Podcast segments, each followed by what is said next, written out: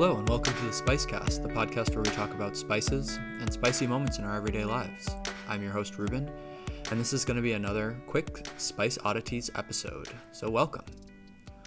Let's get right into it. Today we're going to be talking about alligator pepper. Alligator pepper, also known as mbongo spice or hepper pepper, is a spice made from the seeds and seed pods of any of three plants in the ginger family.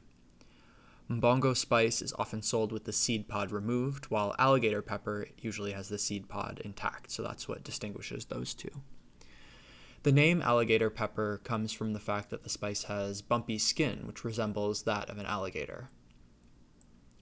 Alligator pepper is native to the swampy coastlands of West Africa and remains popular primarily in West Africa and West African cuisine.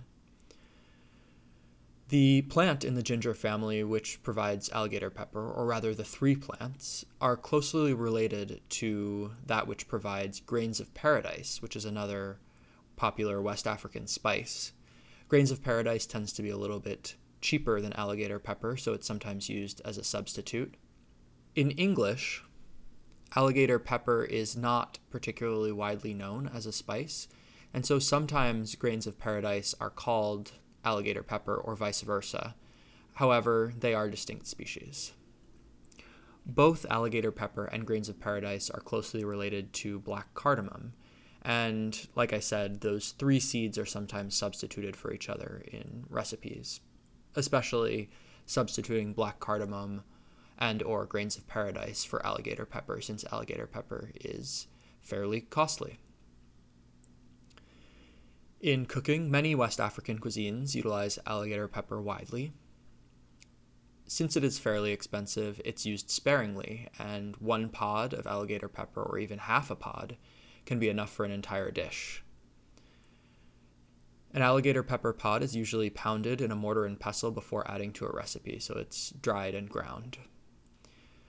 A few common recipes util- utilizing alligator pepper include soups, stews, and rice dishes, and in particular, uh, West African pepper soup use, uses alligator pepper as part of the spice mixture, along with grains of selim, which we covered on a previous episode of Spice Oddities, nutmeg, which we covered on a previous episode of the Spice Cast, and other spices. In traditional West African medicine, alligator pepper is believed to have health benefits and can be consumed in food or in tea. It was used as a diuretic and to treat gastrointestinal diseases and malaria, among other uses. Alligator pepper plays an important role in West African culture as well.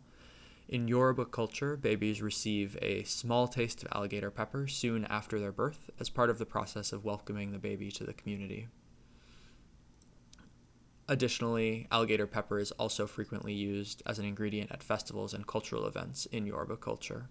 Among the Igbo people, alligator pepper is used in many ceremonial events, including naming ceremonies and when receiving visitors, and it's often eaten together with kola nuts. So I just wanted to draw attention to an interesting spice, alligator pepper. It's not related to black pepper, but it is related to ginger. So if you've ever tried alligator pepper, if you have any stories about alligator pepper, please write to us at podcast at thespicecast.com. We'd love to hear your take on alligator pepper. Or you can reach out to us at the Spicecast on Twitter or at the Spicecast podcast on Facebook. Look, we look forward to hearing your alligator pepper stories and more. And if you get a chance, rate the show five stars on the podcast platform of your choice. It helps other people find the show, and we really appreciate that as well. With that, I'm going to sign off. This has been episode 47 of the Spice Cast Spice Oddities, Alligator Pepper. Thanks so much for being with us, and I'll talk to you soon.